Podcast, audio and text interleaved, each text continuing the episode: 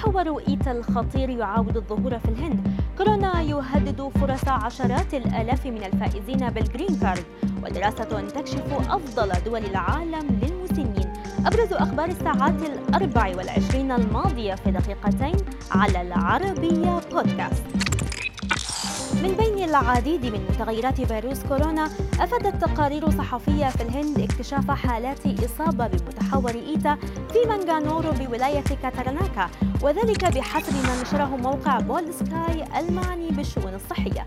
وتكمن خطورة متغير إيتا في قدرته على تحييد بعض الأجسام المضادة واحتوائه على طفرات لم تظهر بعد في متغيرات كورونا الأخرى.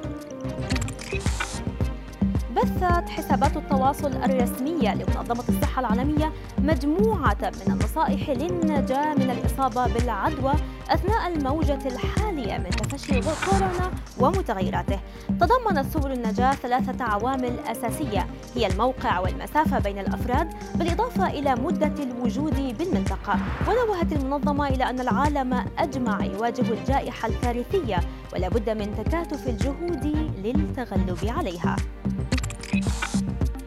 كشفت صحيفة وول ستريت جورنال أن عشرات الآلاف من العائلات حول العالم باتوا مهددين بخسارة فرصة الهجرة إلى الولايات المتحدة وذلك جراء العوائق التي أوجدتها جائحة كورونا.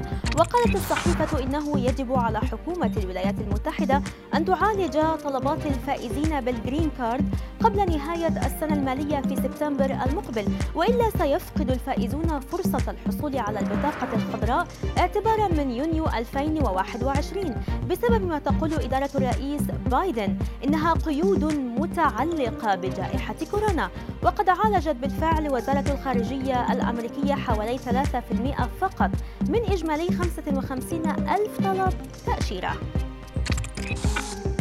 كشفت دراسة طبية حديثة منشورة في مجلة لانست أفضل الدول التي يمكن أن يشيخ فيها الإنسان. وأبانت النتائج عن تفوق دول شمال أوروبا وهولندا واليابان لأنها حازت أعلى المعدلات بفضل الظروف المريحة لكبار السن سواء كانوا رجالا أو نساء.